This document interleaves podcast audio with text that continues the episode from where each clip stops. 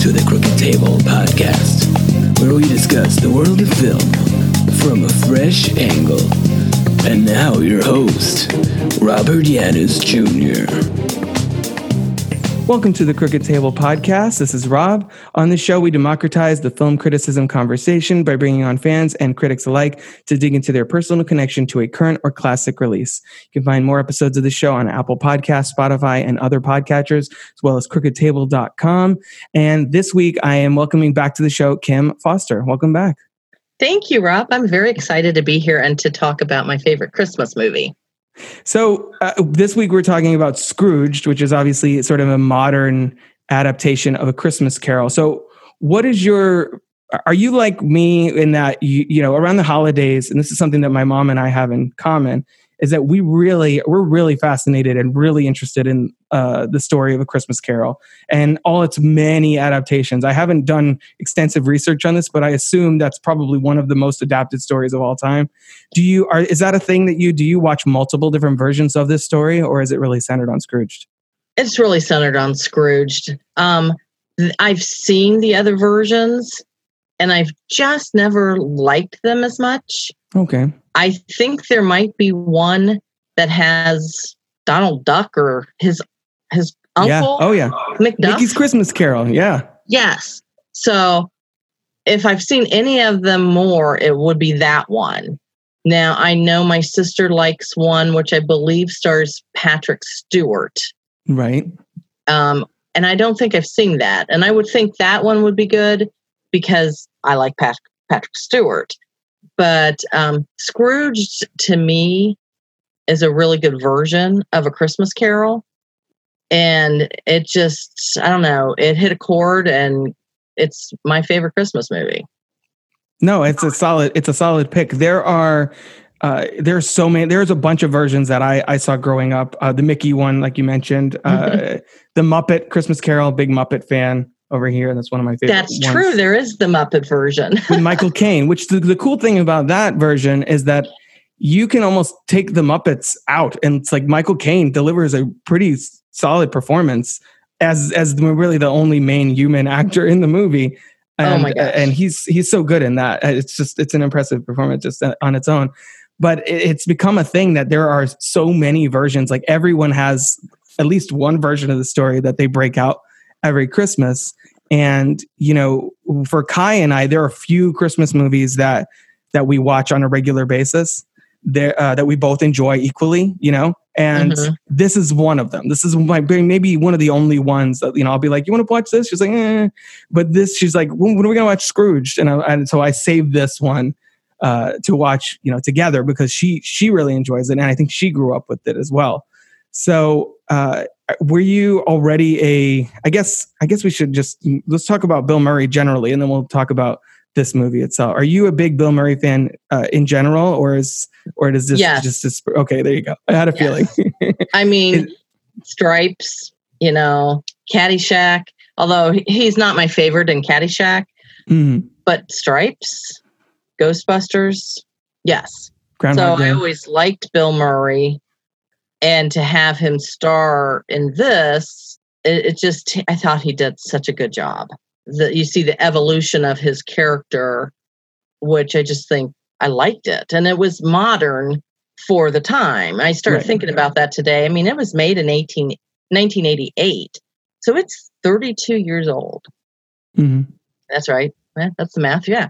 Yeah. So it's an older movie but i just never it doesn't feel like it is I think maybe the you know the some of the technology obviously, but like and some of the fashion, but other than that, it doesn't. It, it feels to me. I I think, and there are probably other modern. There's other modern versions of a Christmas Carol, uh, but I feel like this might have been what really popularized that approach to the story, and it's just such a classic. You know, I, I found myself really drawn over the years to redemption arcs.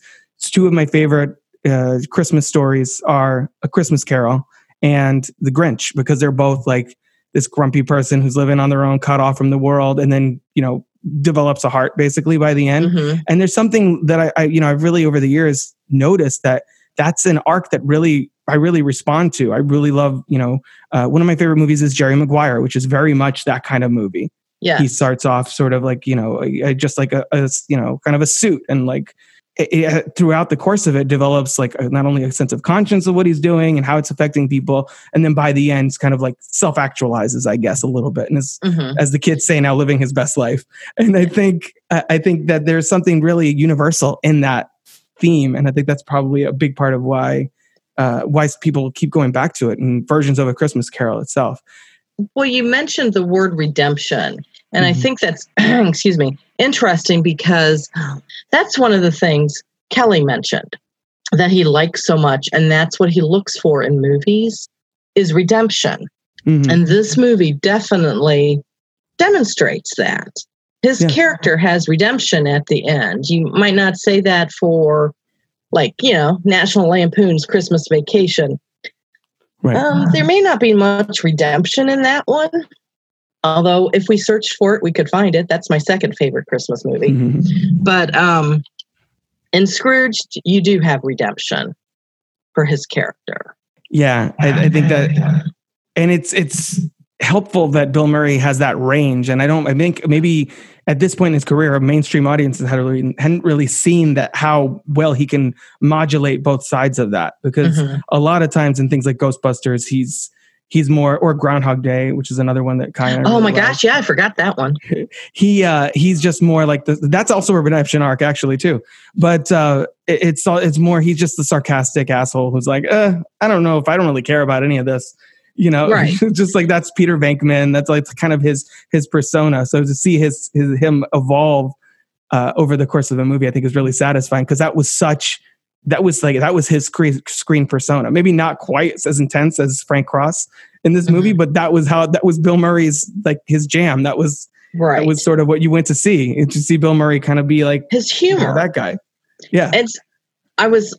It's interesting if you look at movie reviews on Scrooged. I was actually surprised mm. how many negative ones there were. I I never thought some of the things that they were saying like he it was so mean spirited. And it was really negative. And i'm thinking the people and these were movie critics but i'm also thinking the original christmas carol scrooged was not a nice person. He was a mean person. So because bill murray can play it perhaps in a bigger sense in a bigger personality, he can be more mean and more caustic than perhaps Dickens envisioned Scrooge to be. But that movie was so creative. When you look at how they start the movie with the commercials, Cajun Christmas with Robert Goulet. Oh, I know. You know, going through the swamp and, you know, Lee Majors, you've been a really good boy this you know. Let's, uh, b- before we get into that, let's let me let's let's cue up the okay, trailer and then we'll, we'll no, you're getting ahead of it. I love it. But, but you made a good point about the reviews. I like they're apparently, you know, I, I did take a look at that too. And a lot of people are either it's too mean spirited or it's too sentimental. And I'm like, well, which is it? right. It, it kind of the whole point is it starts mean spirited and becomes sentimental. That's the character's arc. But um, but before we let's let's listen to a little bit of the trailer for Scrooged from 1988 okay. right now. Frank Cross is more than the youngest network president in television history. Call security. Have them change his locks and toss him out of the building. Oh, he's fired? It's Christmas. Thank you. Call the county. Stop his bonus. Watch out. Ah! He's a thoughtful boss. Thanks, boys. Get the nurse. A generous brother. What did he give you last year? Uh, I don't remember. A shower curtain. Ma'am, I think you dropped something here. And a true humanitarian. I can't get the antlers glued onto this little guy. We've tried crazy glue. Have you tried staples? But his life is about to change. Woo-wee! That was a good one. You are going to be visited by three ghosts tomorrow at noon. God, tomorrow's bad for me, Lou. As a matter of fact, the whole rest of the week is a washout. Anyone who thinks he hates Christmas is wrong. Go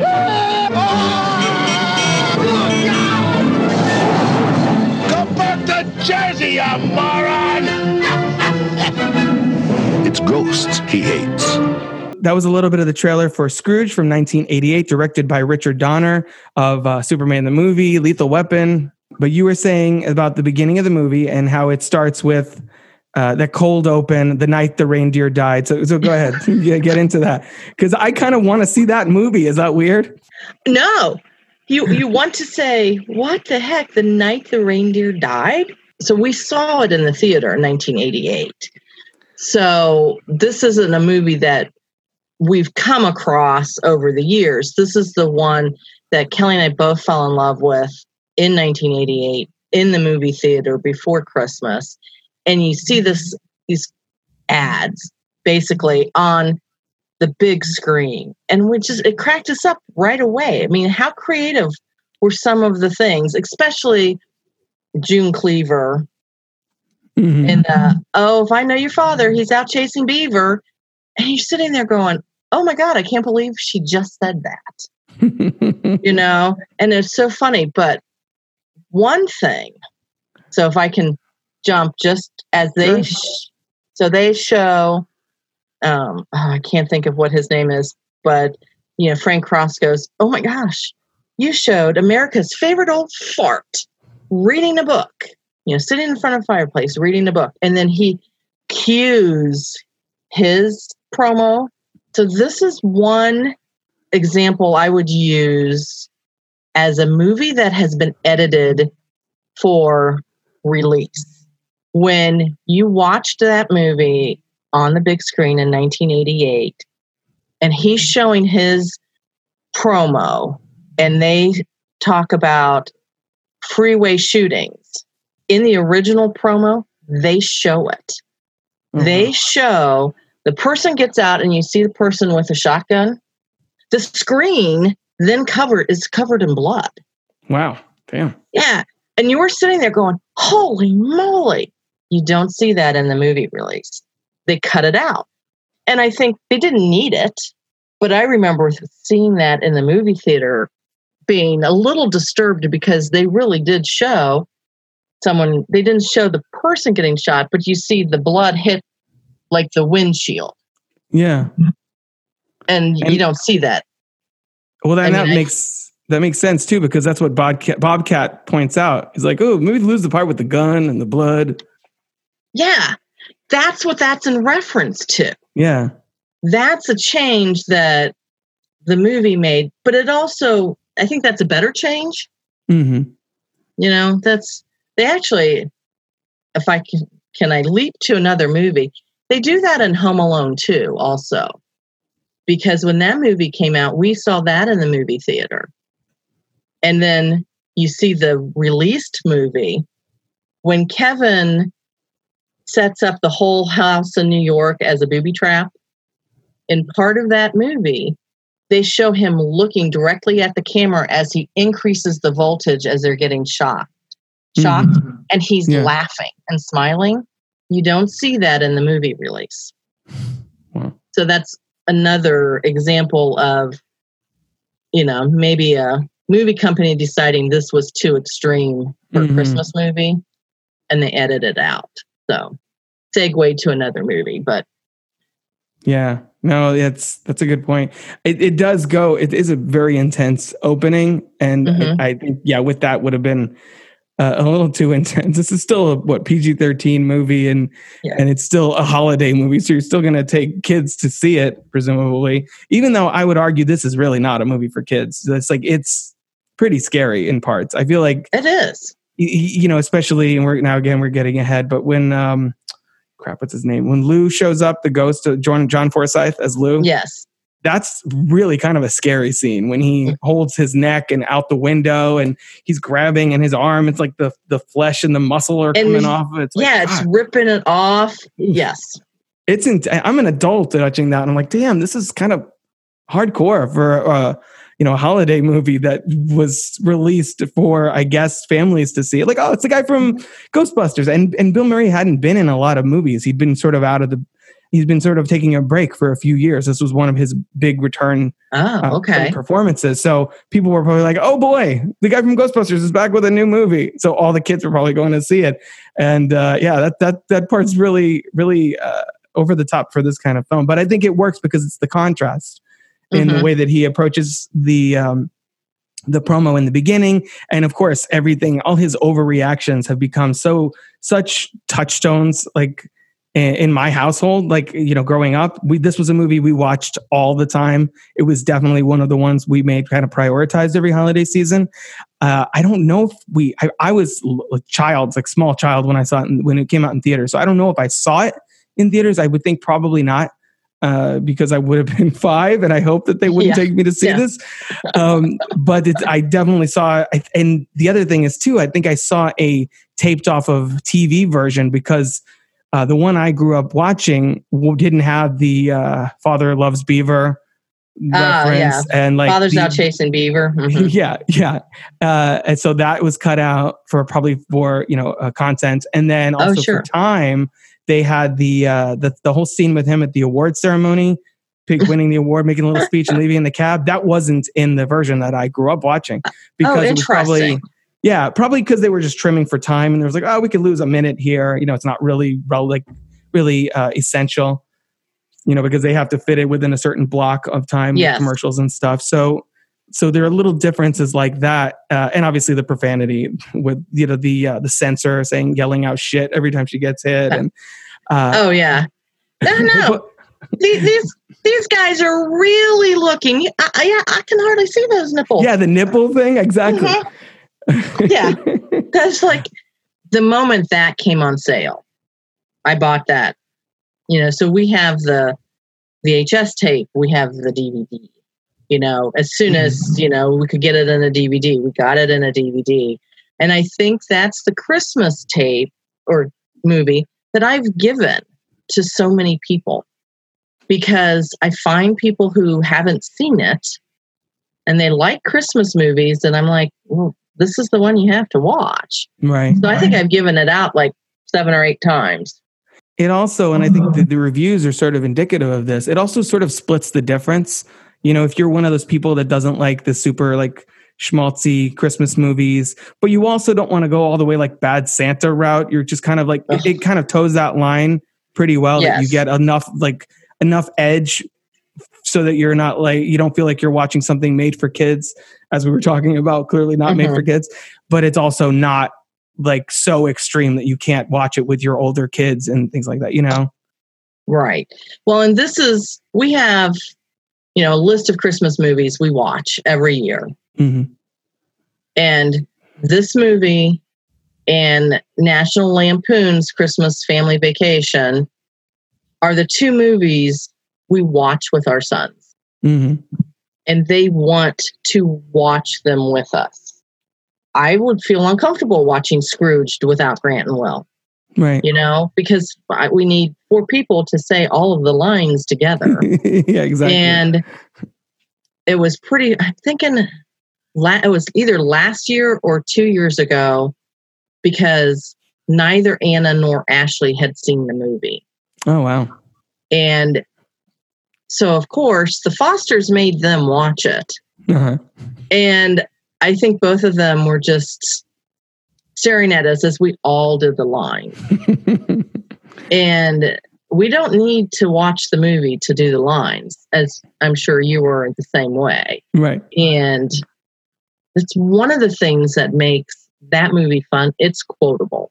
Yeah. Oh yeah, for sure. There are there are two Christmas movies that I I kind of wind up quoting all year round.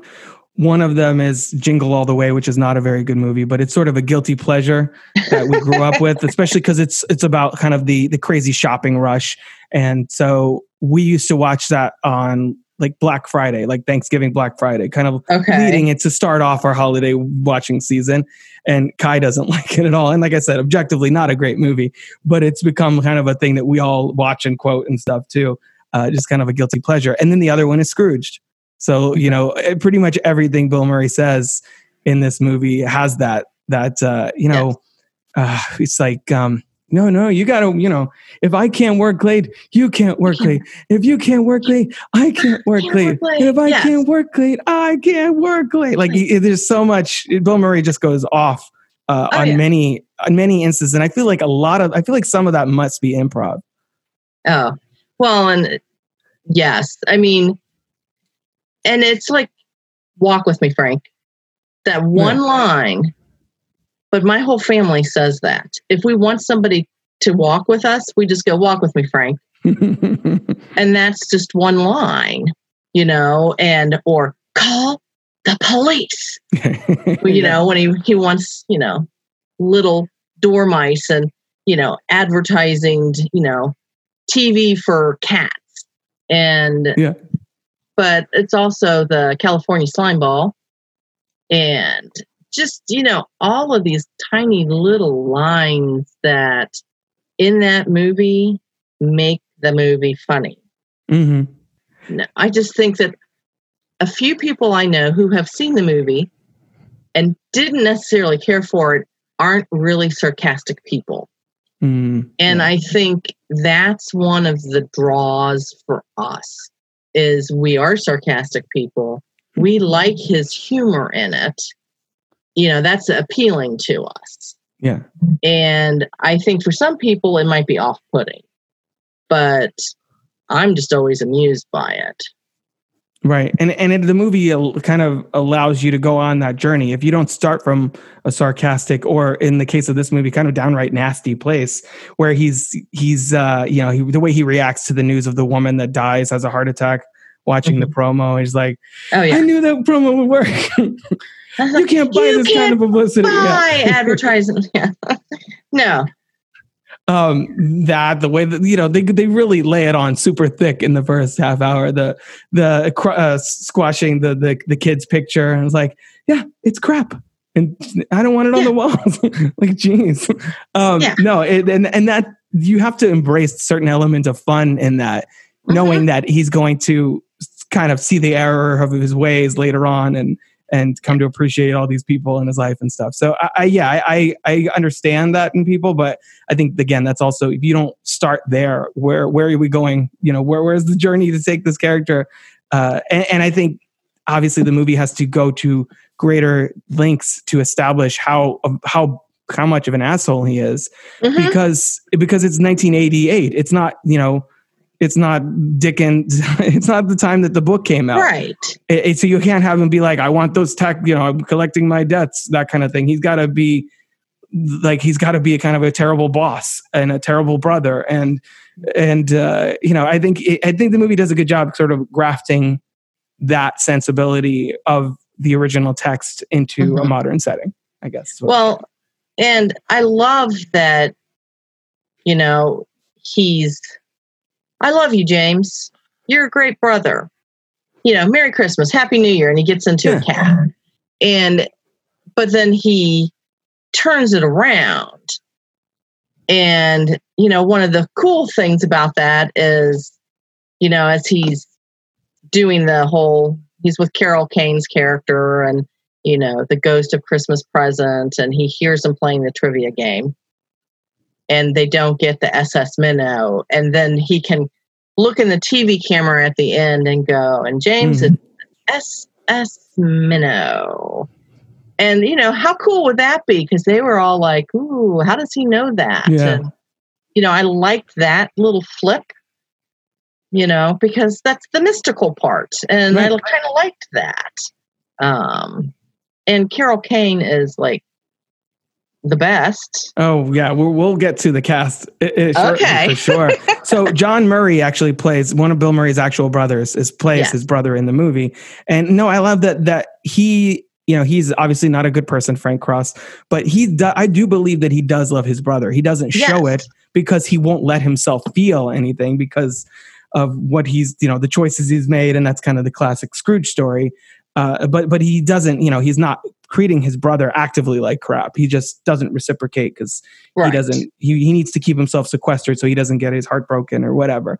Uh, but yeah so i love that and i love the um, the sort of meta element of this movie where not only is it a modern version of, of a christmas carol but he's putting on a live production of a christmas carol in the movie. So i think that's another element of this movie that makes it feel really special is that it is an adaptation of a christmas carol but it's also kind of satirizing a christmas carol at the same time uh, with you know the, the the long lens on the on the coin flipping down and just like Mhm. the way that they lean into it uh, it's you know he comes back and and and uh, Clara is saying to Buddy Hackett's version of Scrooge, like, "I hope you're happy with the choices you made." He's like, "I am happy, you little bitch." Things like, like they, they clash every time he comes out of one of those uh, one of those hauntings, I guess. Yes. And, and, I love the way that they they crisscross his narrative with um, with the production of Scrooge and and highlight sort of both stories at the same time.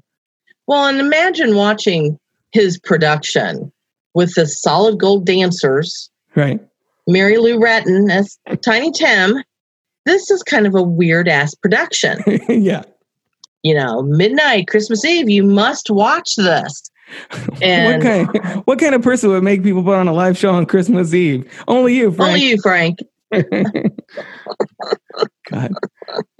But this, you know, we've been talking a lot about Bill Murray, obviously, and there is so th- this cast though. Every time I go back and watch this movie, I'm like, oh my god, it's Robert Mitchum and Alfre Woodard and you know John Forsythe and John Glover as uh, what's his name, Bryce Cummings who's yes. been that actor's been in a million different things. I watched uh, my family and I watched him on Smallville for ten years, so he's you know he's been in a lot of different things. A lot of character actors in this as well. Uh, you know David Johansen, Carol Kane, people like that. Uh, I do. I want to highlight before we kind of move into the the hauntings. I do want to highlight the part I really love with uh, his boss with Robert Mitchum, the part about how you sort of said it with the the call the police, how he becomes kind of a simpering wimp in front of his own boss. So it's like mm-hmm you know you see that other side of frank cross where he's bitter and resentful that he still has he still has a boss of his own yeah and you have this whole sort of corporate siege up subplot with john glover clearly aiming for frank's job uh, which i which i love all of that as oh, well yes. Uh, we already said that if I can't work late, I actually wrote that down because I wanted to make sure we talked about that. But I, I, this is also the first time I really saw Alfre Woodard in a movie, and she's a phenomenal actress mm-hmm. in her own right he has the ghost visit from John Forsythe. And by the way, something else I randomly quote is the because I have committed the whole thing to memory is that uh, no, no, no, no, you're not a worm beast. You're a hallucination. Uh, shit, now I forgot it. Brought on by hallucination. Uh, Russian vodka, poisoned, poisoned by, Chernobyl. by Chernobyl. Yeah. Oh God, great, so great. The way he like starts to get terrified and then kind of roars back to try and overcompensate. So great. And mm-hmm. and like we said, that scene is amazing. Uh, yeah. And as he's pulling on his arm, and he's like, "Oh my God, they're going to think I'm a suicide." That's his priority. He's like, "No, my image. You're going to ruin my legacy." Yeah, yeah, uh, it's great. It's so great.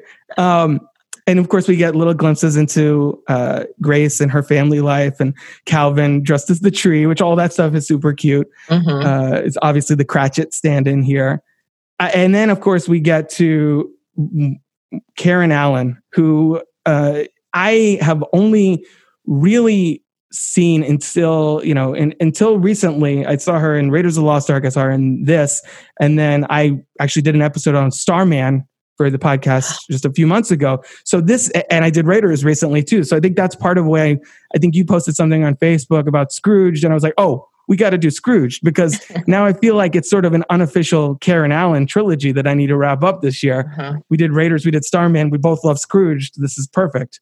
Uh, you didn't do Animal House? We didn't do Animal House, not yet. I'm sure we'll get to that. Okay.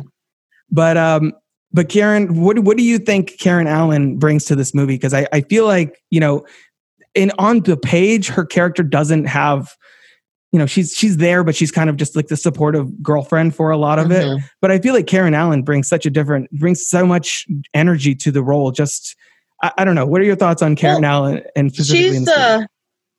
She didn't change. She's the one that continued to be a good person mm-hmm. who continued to help the poor and to you know provide services allows him as he evolves to understand that because he didn't give that one man a couple bucks you know and he didn't stay in the shelter he ended up free- freezing to death mm-hmm. And so, and he's like, why didn't you stay with Claire? She would have taken care of you.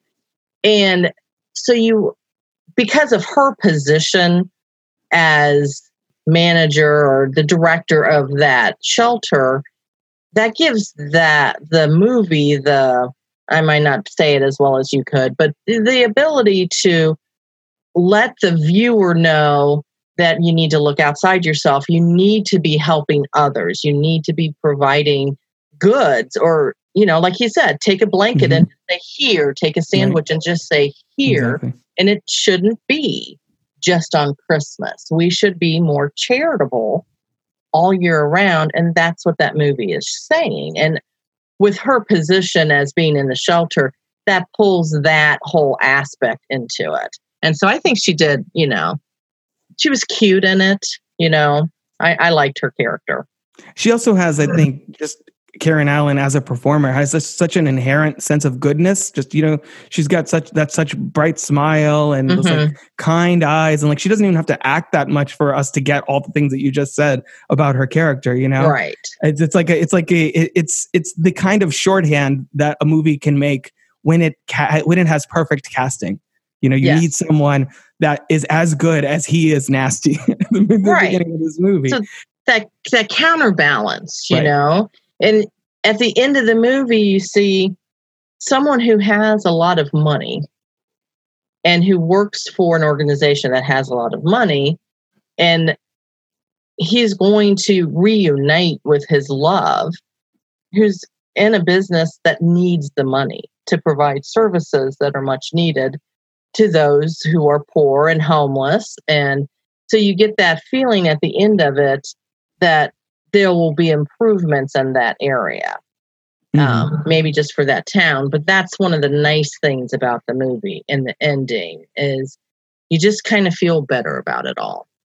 You know, because that's also, that is the goal. You know, for so many you know charitable organizations is you want to provide services and you want to provide help for those who need it and i think that movie just emphasizes that and that's i think one of the my one of my favorite aspects about the movie because he spends so long just being so self uh, self-focused on his mm-hmm. own like he he says to her which is ironic of course in the and we're getting a little bit ahead here but in the christmas past thing he's like oh he's like, "You're right. It is Christmas. It's time to be a little more, little, uh, um, little less selfish. If you can put my needs and the needs of the frisbee show ahead of yeah. your own needs, and you know, obviously at that point, we assume this is a pattern of behavior that he constantly chooses himself and his work mm-hmm. over her and their life together, uh, and then just how how short how short of a not only a temper, but how quickly he turns when he goes to see her after the first ghost and goes to Operation Reach Out and yes. And invites her to go get Chinese food. And it's like they're going to reunite. And then as soon as he has a little bit of resistance, she's got to take care of something. He's like, no, you know what? Forget it. Never mind. Yes. Don't don't bother. And he's like, yeah, don't bother. Scrape them off, Claire. Scrape them off, Claire. That's a really nice. Help yourself. Yeah. Yeah. And he does, he literally leans into how Scroogish she's being and says, mm-hmm. bah humbug. And I'm like, dude, you don't even deserve her in the first yeah, place. Yeah. It's like, come on. Uh, you're lucky she was willing to go get Chinese food with you at this point after mm-hmm. after everything.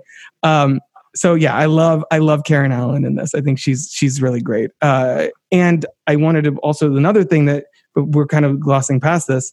Uh, the thing that he says where uh, I think it's the guy with the mice. He's like, oh, you know, I have this, these mice and this thing. And he's like, beautiful story. Tell Reader's Digest. That's something I say on a regular basis also when I'm like not interested right now. yeah. um, so I, I, love that she she calls him out on why are you so angry that he just why like right so to angry? there. Like uh, you know, he's just at a nine constantly about ready to snap. Mm-hmm. Uh, so then the restaurant scene, the Richard Pryor joke, which I didn't get as a kid because I didn't have no context. Uh, my parents okay, had to explain just, to me. We were like, "Oh my god, we can't just believe he just said that," because yeah, you know that, you know that was I don't know exactly when that happened, but that wasn't that old for when yeah. that movie made, and we are like, "That's just hysterical that they just said that in this movie." Mm-hmm. You know, and it's also we use the well, uh, California plate, no dairy in that, right? yeah. there is no I in T E A M. Um, see, we're just going to do the whole, we're just going to quote the whole movie while we're doing the podcast. Oh, uh, yes. The Richard Pryor thing was 1980, so it was a, a, like about eight years before this, but still okay. something. And it's also, you know, he was apparently, you know, free basing cocaine, drinking 151 proof rum, like pouring on himself. Right suppose allegedly or whatever, and then just like lit himself on fire. So I mean, yes, it's kind of a traumatic thing that would be burned into people's no pun intended, burned into people's memories at that point. Mhm. Uh, and then he has the eyeball and the drink, and he runs out of the restaurant in a panic, as I would as well, um, Yeah. and right into a cab where the the ghost of Christmas past. So. I just will just take this segment by segment, the three ghosts, and then kind of the finale, and we'll wrap. up. sure. So the Ghost of Christmas Past. I I'm you know I know David Johansen is like a music you know a musician and he's like New York Yes. Dolls I think and I was obviously I wasn't aware of that but he brings what a what a personality. to Oh my movie. gosh. Like, geez, like just his look first of all the the way he looks naturally plus the makeup and everything that they did to make him even even more uh, impressive. Uh, Uh-huh. thoughts on David Johansen's performance because he is he is a riot in this. Attila the Hun, Frankie. I mean, he was you beat me there. Yeah. he was I mean, we didn't I didn't know he was a musician until just like a few years ago. Yeah. And but Kelly had known that. And he was just he was kind of funny in it, you know, but he was a good character. Mhm. You know, he's not my favorite ghost because that would be Carol Oh, well, Kane. Yeah, I was gonna say it's always, everybody's favorite ghost should be Carol Kane. Yes. Oh, so glad I wore my pretty dress. Um, um, but yeah, so I mean, he was good in it, and you know, you have to. He needed to slap Frank, get him some sense, and as as Carol Kane points out, sometimes you have to slap them in the face just to get their attention. yes, and they really needed to do that for Frank. yeah, and but it's also you know so here you see this tough you know network person and then you go back into his childhood you know and oh my, my dad must not have put the lights up yet oh frank you know it's christmas eve you know and his dad comes home throws him a package of veal as merry christmas Mhm. that's one of the lines we sometimes i'm touched by what amounts to a 40 or 50 dollar gift of you know veal it's like okay sure you know and um and seeing his mom and like her resignation for the life that she has Mhm. and it's a good look as to what his childhood was like and kind of as how he evolved into the mm-hmm. person he was at that time right. Escaping into the television first of all, Right. just as to get away from his, you know, yeah, his home life. check the record i did things was it the homecoming episode? Yes, this was the homecoming episode. He's the first one to call Frank on his shit in a Yes. long time, in years. yes you're And- a and- slug Name one. Garden slugs got more out of life than Yes. you did. yeah um, garden worms here you go So there, there's the Niagara Falls thing. Niagara Falls, Yes. Frankie Angel, which again, something we referenced a lot over the, you know, my childhood and my life. yes Uh, whenever somebody's going to cry, Niagara Falls. And then the other thing is, I feel like I heard this when I, you know, one of us didn't want to do something. I was like, oh, I'm, I'm watching this or whatever. They, my back hurts, my legs ache. I'm only four. i'm only four Which Yeah. you know, our my Kai and my daughter is going to be four in a you know in a, in a couple weeks as of this recording, so I'm going to have to remember that. Um, but all of that stuff, I, I think it gives you that that much needed backstory for him. And by the way, that was another one of Bill's Bill Murray's Brothers. real life brothers. Yeah, Brian Doyle Murray, who's in Well, a and- lot of his films. and i think he's in a lot of bill murray Mhm. movies but it also cracks me up because you know he's the boss in um, national lampoon's christmas vacation Yeah, you know so we're always amused when we see brian doyle murray yeah. in Yeah. something Uh, they jump ahead, of course, you know, from his childhood to uh, the late 60s. Bill Murray as a teenager, first of all, no, that No. doesn't work exactly. If you think about it, you're like, wait, he's supposed to be like 17, 18. I don't know about that movie, but Yeah. sure. Um, sure, we're gonna we'll ignore the years on those yeah yeah, pretty much. I did the math eventually at one point. I was like, wait a minute. Yeah, now he was born like in 1955. or, You know, he's supposed to be four. Bill Murray was born in 1950, so that's pretty close. Let's Yeah. let's just we'll fudge that. But then this Bill Murray, like whatever, 40 year old Bill Murray or whatever, late 30s, whatever he was at the time, uh, as a 17 year old, not not buying it with the hairline all the way back. Not not so good. Um, but we do get that meet cute with him and and Claire, which I, I really like. The uh, young lady, do you shop around the time? Because if you do, I can I can walk on the other side of the street. But up bump. Yeah, I love that.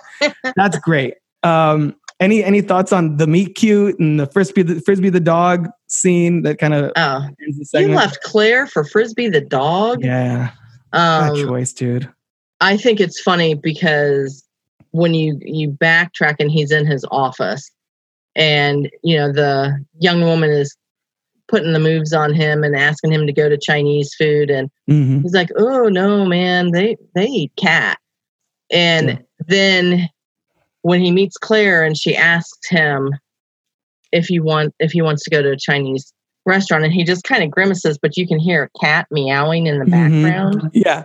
and I'm just like, oh man. it's just like funny and you know, and I I can remember during that time frame, people would say that.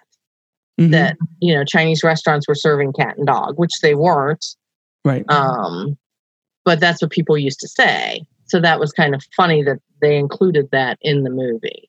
I also think the movie with the frisbee the dog scene, I think it, it does a, a good job of sort of illustrating in a pretty short amount of time because we get a brief glimpse of them happy and they're exchanging gifts. Yes.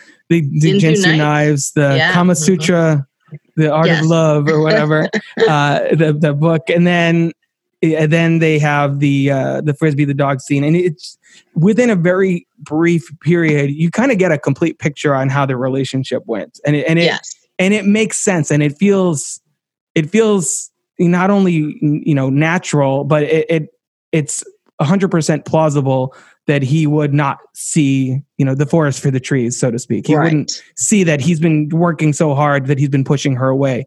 To, he wouldn't see that her being like maybe we should to not you know take a break for a while and he's like even in the moment being like oh you know uh, uh, sure uh, whatever and he's like not realizing dude she you need to if you're if you want to be with her you need to fight for her and mm-hmm. and like no he was fighting for the integrity of the integrity of the show, show. which which i understand on the one hand dressed as a that, dog right I mean, but it, that's presumably going to dinner with you know with Lou, Lou. was helped get him in, into the door where eventually he became network president. So it's just like where are your priorities? And he mm-hmm. just chose career over love, and you know it's I, I, you know, I still think he obviously I think he should have fought for that relationship, but it also it makes sense. That's a choice that a lot of people would have made in that in that relation in that yes. situation. It's you, you see that happens career. all the time. Yeah, happens all the time mm-hmm. where you're in, in, a relationship and you you don't realize at the time how special it is until it's gone, and now you're in your office, you know, drinking uh, Russian vodka poisoned by Chernobyl. You know, yes and and I, so I, I think the movie does a pretty good job in a very short time span of telling the rise and fall of that uh, of that yes. love story. Yeah. But of course, this is all build up to the Ghost of Christmas Present. when Carol Kane comes in and delivers possibly the best performance in the movie. I would say Bill Murray's obviously oh the gosh. best, but like close. It's close. It's I think Carol Kane is not in this movie a ton, considering she is probably the one of the most memorable aspects of it. Oh yes. So go go speak speak your Carol well, Kane praise. I was reading that they were actually going to have a ballerina sub, you know, be her body double for dancing. Mm, and then they watched her dance. and the director is like, no, that's just silly to to have somebody else do it. She needs to be doing it because she was kind of just practicing the sing.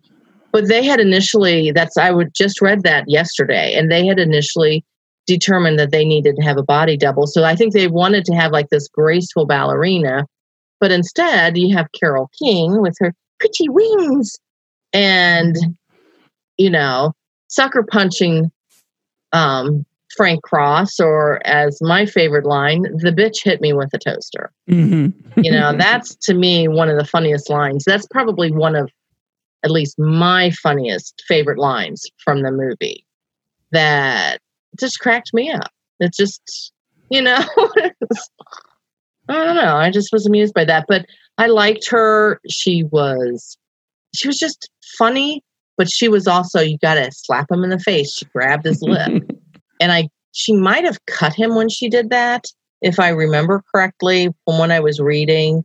Like she grabbed a little too tight. So there was some interesting, inf- you know, because I think there's an interview with her and possibly Karen Allen about the movie. Um, so just giving some background information on the movie um, and then making it. And I don't know, she is definitely her pretty little wings and, you know, taking him to see the reality of his secretary mm-hmm. and and what their life is like and his brother you know taking him to see his brother and you know seeing that nice vhs you know recorder that grace sent him because he had sent him a towel instead mm-hmm. and that is actually that always cracks us up because you know vhs machines were so expensive back then yeah yeah, exactly. Um, versus what I could, you know, you can get the price of a DVD player now um, was nothing compared to such a new technology. Um, so that always kind of cracked us up. Um, I don't know if I have more depth on my analysis of her character. Um, she's just like the bright point to yeah. That movie, you know, just to show what what it is like she's also, I think, she's she's certainly the the one that in my family we we had got the most laughs out of. Uh, just the, the, chemistry she has with Bill Murray is mm-hmm. is insane. Uh, the fact that they like literally like they're literally like fighting. It's like not even yes. arguing like like Ghosts from Christmas Past. They're literally like, well, Frank, let's not fight anymore. Like they're, they're like he's strangling her and she's hitting him back. It's gets she headbutts him yes, yes, exactly. She headbutts him. Mm-hmm. Um, uh, I, I, you know, she she delivers a real, really strong comedic performance, but also that segment, as you were saying, establishes how Grace has such joy in her life underneath all the stress of working for Frank Cross right. because of her family, because of her kids, mm-hmm. and um, because you know we get a little more on Calvin and how he's got kind of kind of this precocious mind that's traumatized by you know witnessing his father die and so he hasn't spoken. So we get that that element added into the story. And it adds a carol kane handles the the you know she her character as crazy as, as it sounds introduces a lot of the heart of the movie what ends up paying off uh, i would agree because it's not just she takes him to his brother and mm-hmm. he hears what the brother and the friends and what his you know sister-in-law thinks of him really and then he sees Grace and her family and but that's when you know the bitch hits him with the toaster he pops mm-hmm. down into the sewer where he sees the man who has died mm-hmm. and so that's like you said that's part of the heart of the movie is him getting you know realization that there are people out there who aren't being cared for and he was one that turned his back on this man Right. You know, yeah. granted, the man could have stayed with Claire, and he's absolutely right when he says, "Why didn't you stay with Claire?" But you know, reality is is that's not how that population operates sometimes. Right. So, you know, that was, you know, but he also, if I remember correctly, he makes a comment that he's in Trump Tower in that mm. scene. Is yeah, I think Trump? so something like that. Because I think we noticed that last year and started to laugh just about that. So, and that's a that's a traumatic scene, yeah. you know. And I can remember my boys going, "Oh, well, that's really sad," you know. So that's the one of the sad things. You know, you can say, "Oh, it's sad that he left Claire." And his father treated him like crap, so that's sad. But that part I think she brings in the sadness, the reality of everything, right. because it's the mm-hmm. present day. And it's and it's not only that there are these people that are suffering that he's turned his back on. There's it's also you know the way his behavior is affecting those around him. You know, I think it's it's him, he's in a position, he's fortunate enough to be a successful businessman and has money and a platform, et cetera, et cetera, where he can actually do something positive, if not for the greater good, then at least his brother, his secretary, who, you know, just wants to freaking take her kid to the doctor. Yeah. Uh, you know, to the homeless man that, that needs a few dollars and he's got lots to spare. It's just, it, he is in a position to make a difference or to at least reciprocate those people that that do so much for him and that you know his brother that's that's one of the sweetest moments in the the scene with his brother is they're like mm-hmm. you every year you invite him and every year he refuses to come when are you going to learn. And he's like well never. He's my brother. And i'm like oh because i have you know i have a brother. I know how that right. what that relationship's like. And so it's it's really sweet that his you know his brother james is, refuses to give up on him even though he's being a real shit and he has mm-hmm. for years. And it's by all accounts everyone around him is like, why do you even bother? This your brother is kind of a lost cause. He doesn't have any interest in in you know establishing that that close relationship. And he's like, well, no, I'm not going to give up on him. And so there are people that still believe in him, uh, even though he kind of seems like too far gone and uh, you know doing you know doing his own thing and being in the selfish uh, path. And I think mm-hmm. that it, it takes that wake up call with the the Ghost of Christmas Past uh, to present to to get him there. And, and I love yes. the progression too. The past, the Ghost from Christmas Past reminds him, brings up, it digs up all the skeletons that he's mentally tried to push away for decades. And then the Ghost of Christmas Past be like, hey, this is happening now. You could you could do something. You're choosing right. not to. And then the Ghost of Christmas Future being like, if you don't do something, this is what's going to happen. Yeah. Calvin's going to be institutionalized. Claire will eventually become a terrible person thanks to your influence. Yes.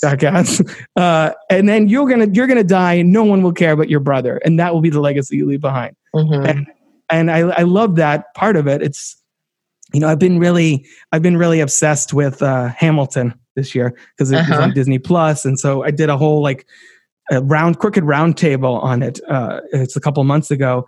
And that whole thing is about who lives, who dies, who tells your story. It's about being remembered and the legacy you leave behind and the diff- the imprint that you leave on the world whether that's your kids or your philanthropy or you know whatever you create or you know whatever foundations you start or whatever you you know whatever you contribute to the world. And i think that's really what frank is learning.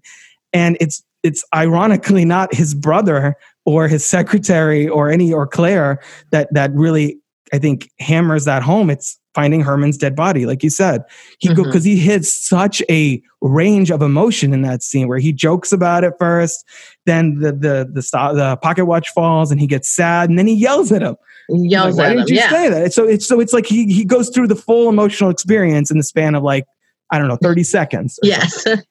and and I think it's it's it finally it took him literally seeing someone pass away that he was in, interacting with that very same day mm-hmm. in order for him to realize you know to get take that big step closer to uh, to changing his life well and he was so flippant when he was talking to yeah. them granted they thought he was richard burton right but he was still you know being sarcastic and not being kind to what they were asking or even what they were saying. Mm-hmm. So, you know, he regretted that. So yeah. that's, yeah, I like the Ghost of Christmas Present is often my favorite section hmm. because I think that's when the reality of what the ghosts are trying to show to Scrooge or and in our movie, Frank Cross, that's when it starts to sink in. You know, you can tell somebody this is the past and you might regret the past, but you've got to move ahead into the future. Right. Yeah. It reminds me of, um, weirdly enough, it reminds me of Spaceballs, where it's like, what, what, am I looking at? You're looking at now, now. Everything you're looking at now is happening now. And it's, it puts it in real time context. So this is, this is what's going on. You don't see it because you don't care. Uh, like, go, like she says, like, I didn't know his Chris's husband had died. And she's like, Frank, don't you remember that period where she wore black for a year? And he's like, I remember her wearing black, but I thought it was a fashion thing. It's like, geez, fashion. So so oblivious to everything happening oh. around him. Ugh. Yeah. I she she might be due for a raise, might, and she's like flicking him in the ear, you know, and yeah. of course to go back to when he flicks somebody in the ear when they're having the executive meeting and he mm-hmm. flicks some guy in the ear and goes, Well, if I was in charge, flick, and I am. Yeah. That's a line we use a lot in our house. I might have flicked some people in the ear in the past, but you know, we, won't comment won't too much. But yeah, that. they've been flicked. So yeah, so, so it basically that all leads Frank to kind of almost have a little bit of a nervous breakdown on the state. Uh, oh, on yeah. the on the the stage on the on the set of, the, of this show where he's literally almost holding almost holding them hostage because he's yeah. just in a panic mode. And like, what the hell is happening? It's it's like uh, he's beginning to feel basically for the first time in forever, and he doesn't know how to process those emotions. Uh, you know, we kind of mentioned uh, his present. He gets the present from James, the picture of them, and again puts back into context like how much his brother values him, even though he doesn't. You know, he doesn't seem to value their relationship in the same way, which I love that. Uh, you, you, get the, the great image of the ghost of Christmas future reaching out with the hand, which is in, yeah. which is essentially the poster for the movie. Yes. Uh, and, and, then is interrupted by Elliot Loudermilk, uh, his little rampage. So I, I find his story really interesting too, because that's literally a person whose life he's made worse actively right. enjoyed doing so, busting out the telescope to time mm-hmm. how long it takes to get him out of the building. And this is like, I guess, a game that, that Frank likes to play is like, yes. oh, four minutes and 40 seconds or whatever. New code, record. Was it code blue? Is that code blue or code red? Uh, Elliot Loudermilk. Code nine, I think. Code nine. Code nine. Okay. Yeah. Yeah. Uh, and I think Bobcat is is a, is a lot of fun in this movie too. And this he was, you know, kind of I think in his I think this might have been his prime. This is like right around the time he This was, is when he was popular. Yeah, yeah. And mm-hmm. now I feel like he's mostly known for this movie, but I think he does give a strong performance. You get that sort of how it's he has kind of the reverse of Frank's day, where Frank mm-hmm. starts out having a, you know being a terrible person in power, and then sort of turns the other way. And then Elliot starts out having a stable job, a wife, and a. I, I say this all the time when I'm talking about our uh, Kai and my daughter.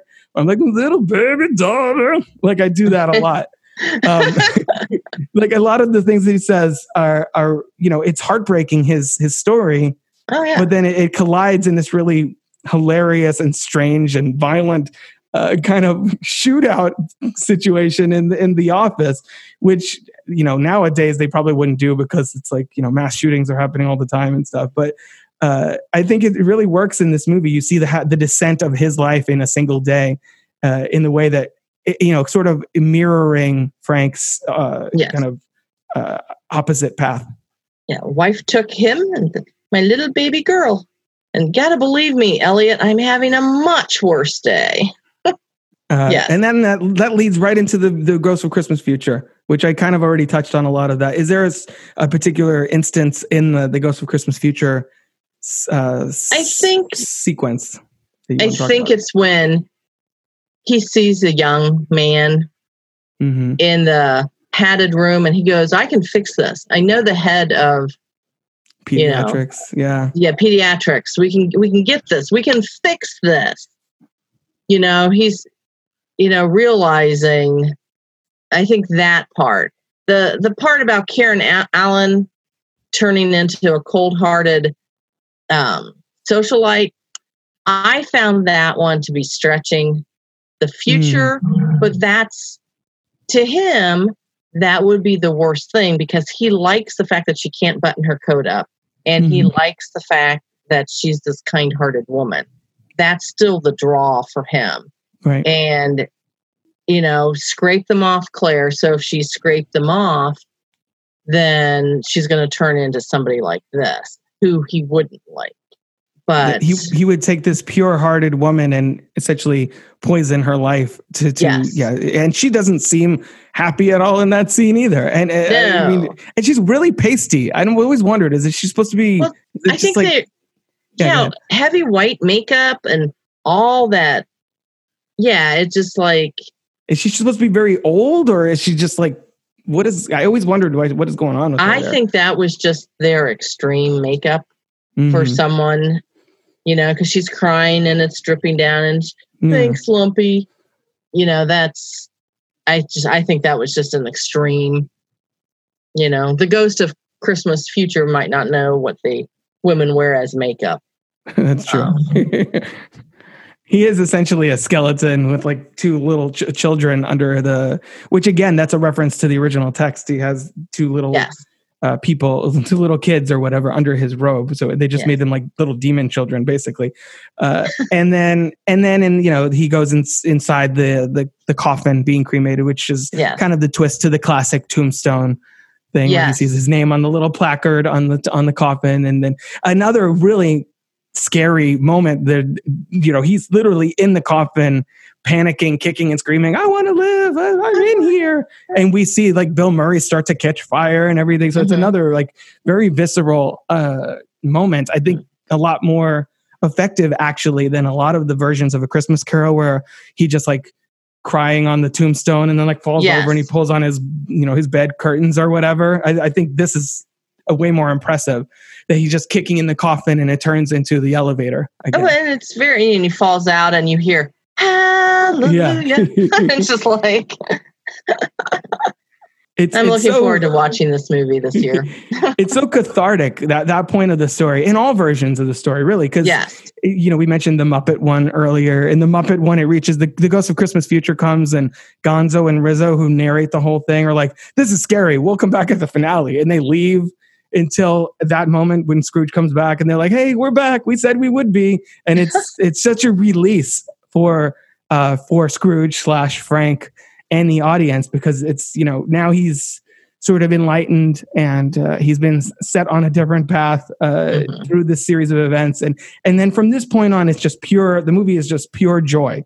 Yeah it's just like he start he's like he's like i'm gonna start with you with elliot. He says he's a schmuck and yes. and then we get into the whole the whole thing where he goes to the set, catches the coin, and he's pouring his heart on and out on national TV. So, what describe your your emotional state during this whole thing? Because I, especially when he does the speech and he's talking about how like you're gonna want it every day of your life, like I get like a, a little emotional every time every I, I watch that scene. Yeah, every year we all do. I mean, of course, Kelly may not want me to admit it, but when the first time we saw it, we both cried mm-hmm. in the movie theater. It was very emotional. And, you know, you got tears coming out your eye, and that was me, that was Kelly. And, you know, the boys love that part. It's it's just an emotional. He's he's there. He's where you wanted that character to be at the beginning of the movie when he was such a jerk. Mm-hmm. And he's there now and he's making the speech of this is what we should be doing. This is what we can be doing. This is what we should be doing. And, you know, he has the change, which allows, and God bless us, everyone. Mm-hmm. Correct line allows, you know, Grace's son to say that. And he's able to pull the changes in. That was just, I just remember being so moved. I, you know, at the very end when they start to sing, mm-hmm. you know, think of your fellow man the audience in the theater did that. I was gonna ask you that. That was something yeah. I because, like I said, I don't think I saw this in theaters because I was too young. But I that was hundred percent something I had written down here because he he encourages the men and the women, the real men, the real women. The real woman, you know, the one who talked through the movie. You know, I always thought are. that was me as a little kid. I think that freaked me out because I was like, he's pointing right at me. He always seems to be pointing right at me, no matter where I'm sitting when I watch this movie. It's very strange. Yes. So people sang. So, you know, we're in a you know half crowded theater. Everybody sang. So Which, that was kind of cool. the point. Right.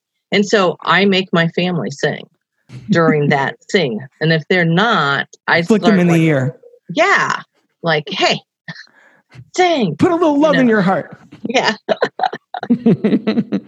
yeah, no, I, I love that the whole sequence there. And I think you know, I feel like at this point we hadn't, and, and, I, think Bill Murray had done dramatic roles before this, but I don't, I don't think he was what anyone really considered. Oh, this guy's going to be, you know, nom- an Oscar-nominated actor, which of course he was about 15 years later for Lost in Translation. Uh, and I feel like this is probably one of those key sequences where you see just how just how much of how much range he really has. Yes. That in this movie he's basically playing kind of his Bill Murray thing it really well, but he's pl- kind of playing that and tapping into the heart here and there. But this is where he's you know in that performance, like his voice is cracking, and he's like, people are going to tell you that, that Christmas is once a year and it's a fraud, but it's not.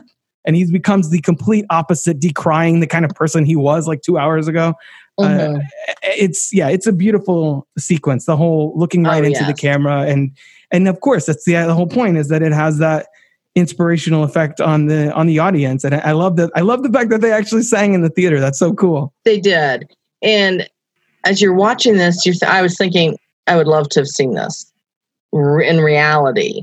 Mm-hmm. you know watching the show and having somebody live interrupt it and start talking to the camera. Um yeah. so i just i i kind of envisioned that. I thought that would have been so cool to see something like that. So yeah that just it, it is my favorite Christmas movie. Um, yeah, it's a my, good one. My family rates it as their second because National Lampoon's Christmas Family Vacation is number one for the boys, but Scrooge does number 2 mm-hmm. So I mean, it's a, it's a tight race too because these are the two that we have to watch and diff- totally different movies. And Scrooge is the one that leaves you with that good feeling right. that feeling that things can be better you know the, the movie gets tears in your eyes you know because it's moving which this is i have always found this to be an emotional movie um, along with being humorous and mm-hmm. you know those you know if something can be funny and poignant these are two good things yeah. And that's agreed. what this movie does. And then not only, you know, in the audience, apparently when you guys saw it, are they singing? Like the whole, the cast of the movie is singing. Like the, it, it, right. it, it permeates the entire film. Like the his brothers obviously everybody's watching it's one of those classic things where you know whatever the climax of the movie happens televised and everyone of course the whole you know a whole cast of characters is watching uh in the ghost of christmas past even drives claire in the movie yes. makes a little brief reappearance floor? yeah wood floor exactly um and so, you know, his, his, boss even is like, they're paying your salary, you ass. By the end, he's like dancing with his wife in the living room and uh, the ghosts all of the ghosts make a, a, brief cameo appearance at the very end on the rooftop on the rooftop smiling with Herman with Herman which is really sweet yes uh, and, you know his his boss Lew and all of them it's really it's yeah it's like I said it's just pure joy the last section mm-hmm. of the mm-hmm. movie and uh, it, it's I because feel like a movie resolved. yeah and, but it, but it's it's resolved but it, it it points the finger then to you he's looking in, into the camera at the audience, but also at the theatrical audience or the home viewing audience now, I guess. Yes. And he's saying, "Hey, you should go out and do something. Be be the change you want to see in the world, kind of thing, you know." Right. And I and what what a more timely message for the holiday season. Exactly. Because so. you know, and he's saying this isn't the only time, you know, and that's true. Where so many people will donate to charities mm-hmm. for Christmas right. for Thanksgiving, but not for the rest of the year. Mm-hmm. And he's absolutely right when he's saying it shouldn't just be once a year, it should be all the time. You know, you need to be thinking of this all the time because there are people out there in need. And that's just always struck a chord. It's a great movie. And I, I feel like it's one that that uh, you know was a hit when it came out, but I, I since then, since it came on VHS, a lot of families like yours got the VHS, got the DVD, and had just been watching it annually. They also aired on TV like all the time. At least they used to. I don't even have. We don't really even have cable with the whole streaming world and everything. Oh, no. Yeah. It's, it's, just it used to be on like TBS or whatever constantly, like from November, from the beginning of November to like the end of December.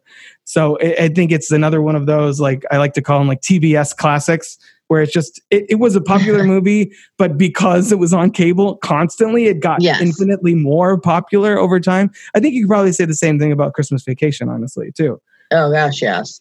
So I, I it's it's cool to that this movie has endured for 20 30 wait 32 years 32 years 1988 yeah wow i um, know so if people are listening to this and haven't seen scrooge go uh, it's you know we're recording this obviously uh, before Thanksgiving, but this episode's going to go up in in December. So you still have time. Go go. You still have time to go get a copy and then uh, contribute to your community, like the movie tells you to afterwards. I Absolutely, I recommend that as well.